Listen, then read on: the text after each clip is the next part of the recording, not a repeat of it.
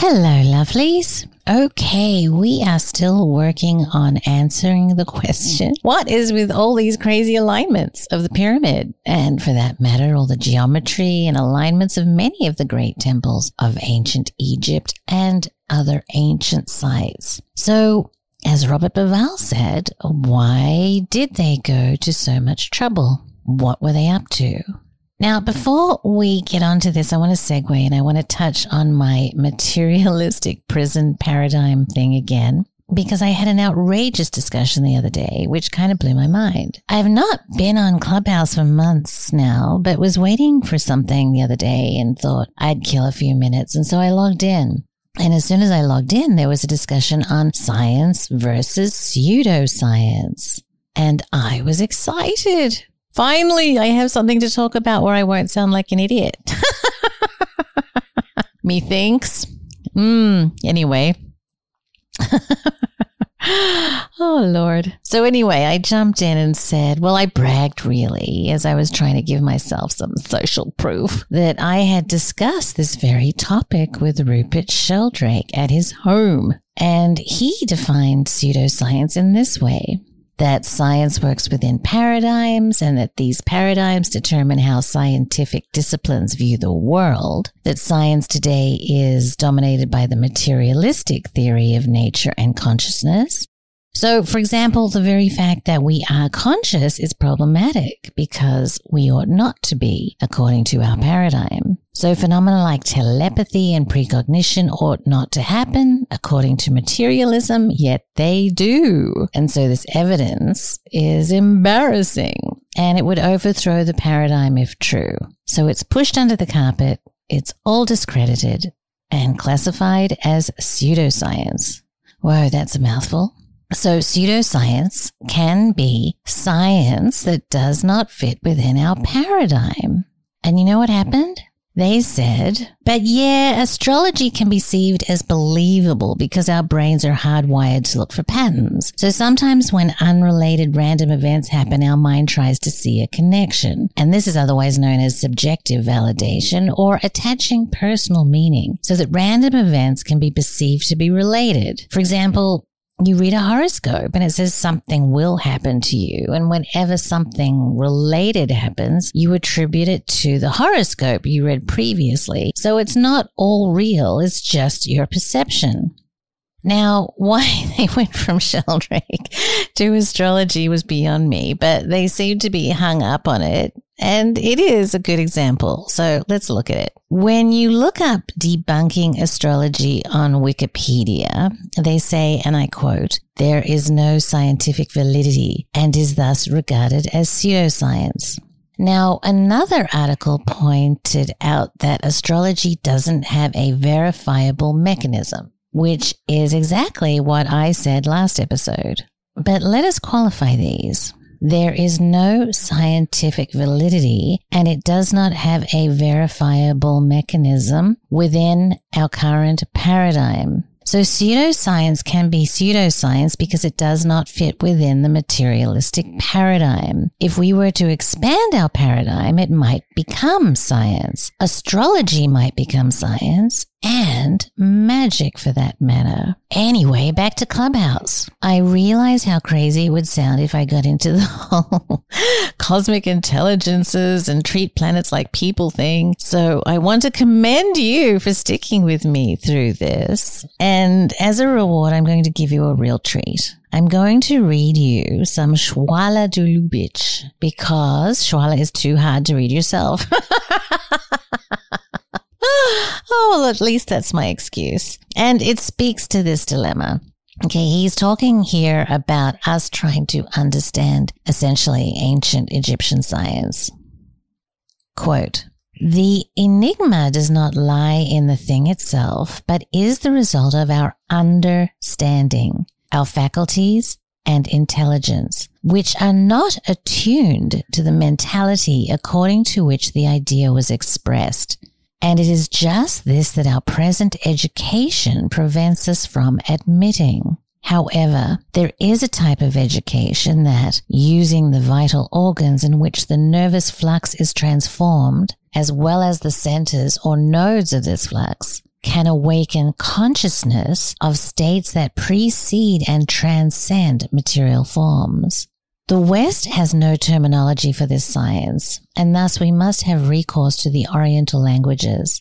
But the words alone are useless without the concepts. Ancient Egypt is in fact one of the major sources of these sciences. However, a true vocabulary of the pharaonic language, or even a provisional one, will never be possible unless attention is given to those questions which we define as psycho-spiritual. Rationalism is based on the data provided by the senses, and the senses perceive only a meager part of what is. Thus, through rationalism alone, we can know only what is encountered through the senses, what is ponderable, quantitative. Yet mathematics have demonstrated the existence of elements that fall outside the physical. We must take this into account. And if rationalism brings us up against an impenetrable wall, in so doing it, in fact, teaches us that it has its limits and that we should seek another means of knowledge. How good is that? This is from the Temple in Man his smaller book, not the huge two volume tome, The Temple of Man, but both are a delight to behold. Okay, so let's push the limits, shall we? Well, not us per se, but some materialistic scientists have indeed just done that. And so I bring you the brilliant Thomas Joseph Brown. Thomas Joseph Brown, affectionately known as Tom the Wizard, is a researcher in spiritual science and metaphysics. He says he's just another human questioning reality and our place in it. His main interest is comprehending the archetypal structures of metaphysical and scientific systems of both Occident and Orient, seeking common forms and functions. One's ever evolving spiritual propri- proprioception in the midst of the matrix. Is that a word? proprioception. Lord, you learn something new every day, right? Let me look it up. Proprioception, otherwise known as kinesthesia, is your body's ability to sense movement, action, and location. Hmm, interesting. Okay.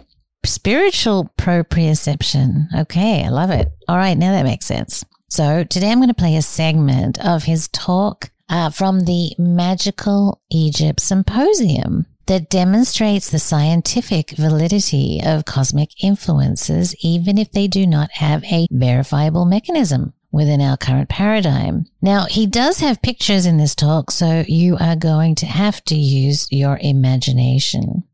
Let's look at stars, panpsychism. This is Greg Matloff's work. So, and the pan, his form of panpsychism conceives that the universe is in some sense conscious and that a portion of stellar motion is volitional as an alternative to dark matter. And he raises the concepts in Star Maker, Paula Stapledon's great book. So a universal proto-consciousness field congruent with vacuum fluctuations could interact with molecules via the contribution of the Casimir effect to molecular bonds.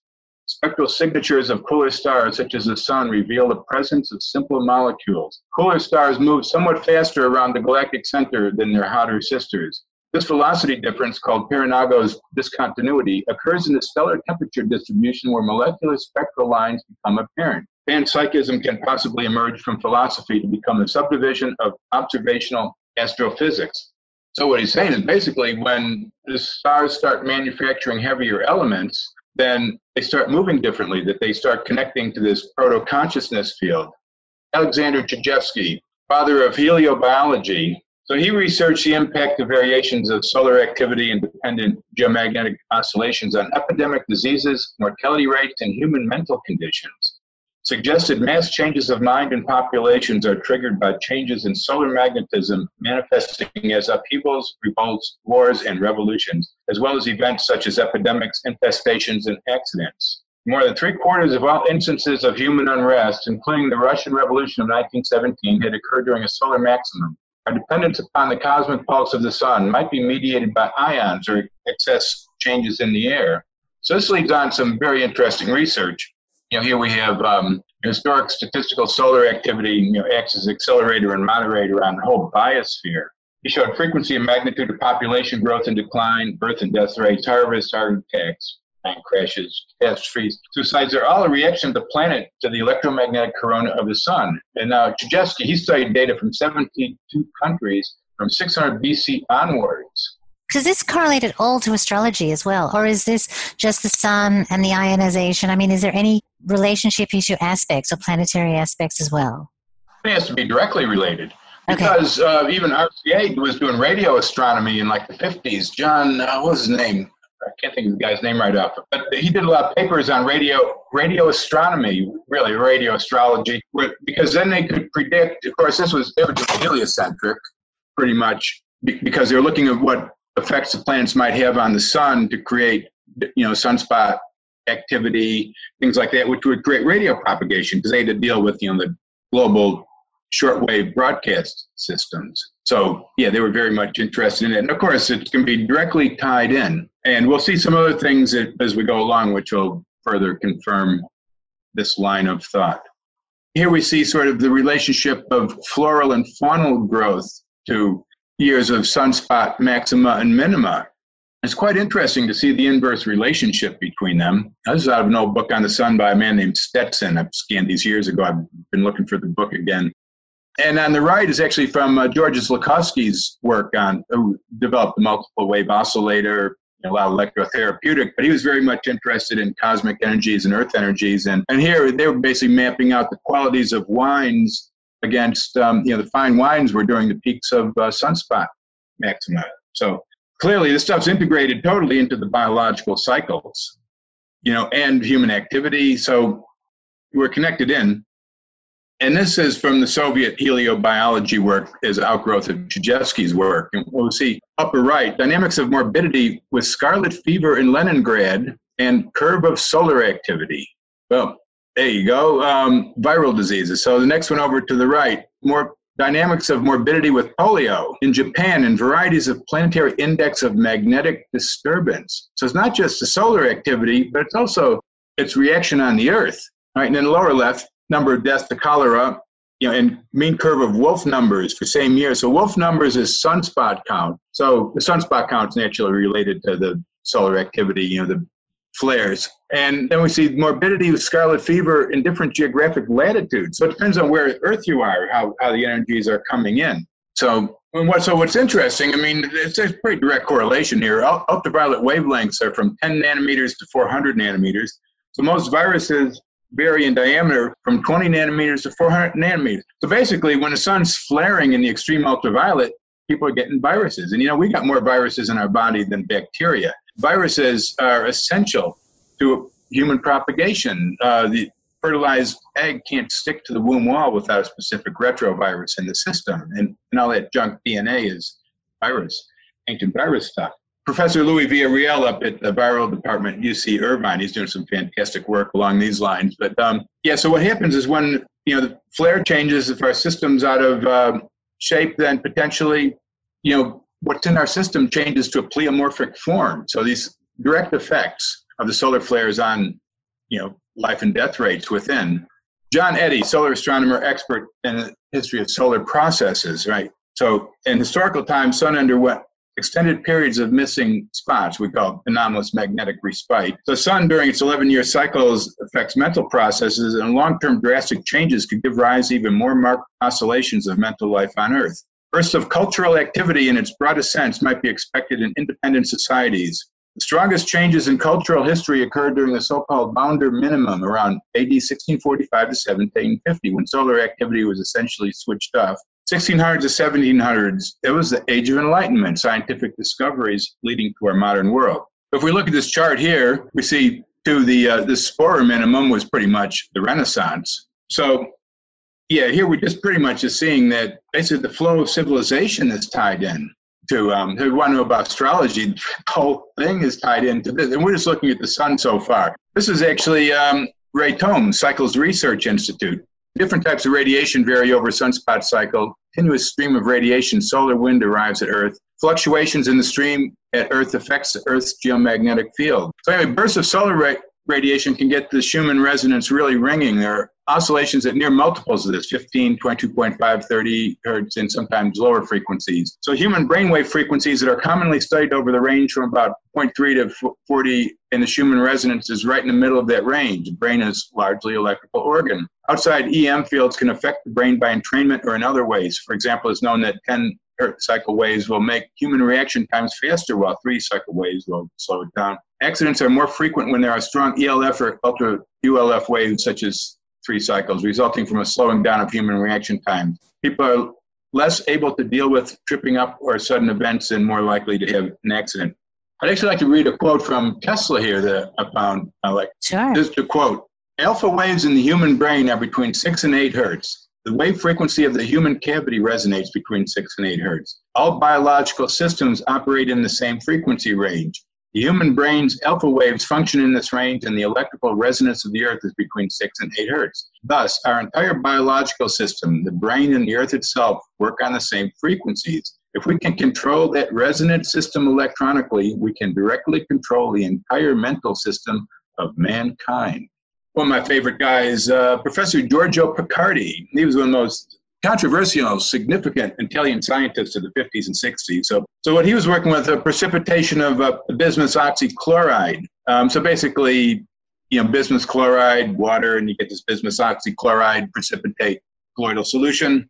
He timed it over a couple decades, nine years of good data. And what we look at the center chart here, correlation between two different chemical tests, F and D, which is just basically water and then water with the um, surface tension reduced through mercury bulb technology, which is actually old stuff used for descaling, you know, water heaters and things. So, because this is in industrial chemistry, right?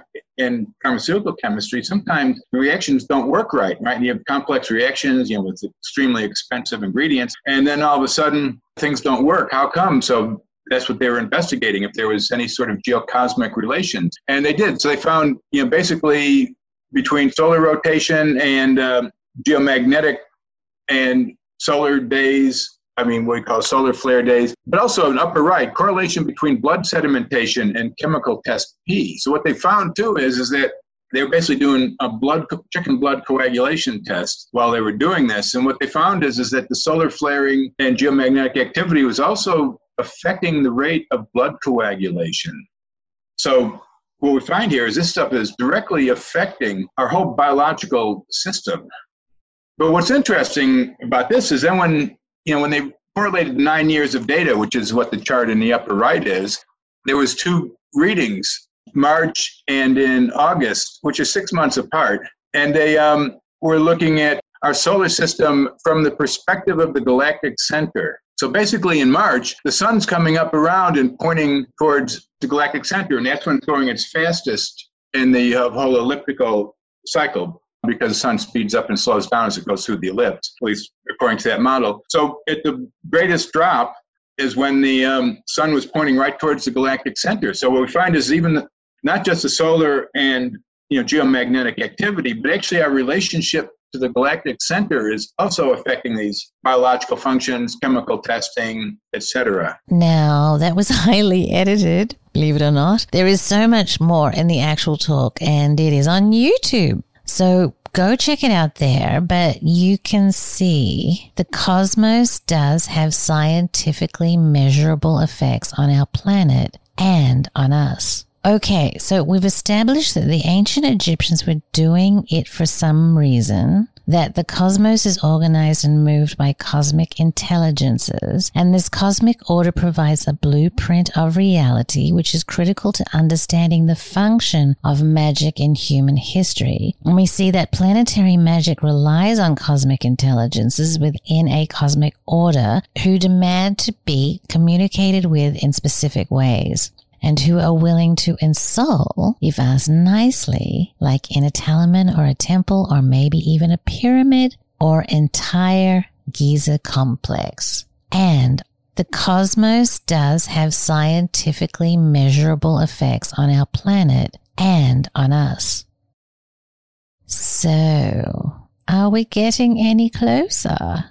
Now, if you like this podcast, please share it around. And also, if you've not already had a look at Magical Egypt series itself, there are so many great researchers who are sharing stunning information none the least of which is the late, great John Anthony West, who did so much to open our eyes and expand our paradigm. So check it out. And also, I'm thinking about doing a clubhouse meetup with you guys, with you guys once a month as what I'm finding is you're also interesting. And I think if we could all chat together, who knows what we might accomplish. So if you would like to do that, please put a note in the comments if they exist, because I'm not sure where you're hearing it, or send me an email at Vanese, V-A-N-E-S-E at magicalegypt, one word, dot com, and I will put you on the invite list. Thank you so much for listening, lovelies, and more soon. Hello, lovelies. I am so excited to announce the release of our new film called Heka. Heka looks at the magic of ancient Egypt and how that pertains to the story of ancient Egypt and fills in a whole new perspective that we have been missing collectively for hundreds of years. It features Gordon White, Chance Gardner, Joseph Patrick Farrell, Lon Milo Duquette, Tobias Churton, Graham Hancock, of course, the fabulous John Anthony West, Rupert Sheldrake, Stephen Skinner, Thomas Sheridan, Peter Mark Adams, Thomas Joseph Brown, Aton Veggie, Mogg Morgan, Bernardo Kastrup, Shona Home, Mark Passio, John Saraki, and the goddess Joanna Kujawa. I am so incredibly proud of it, and I invite you to come and have a look. You can find a link on magicalegypt.com.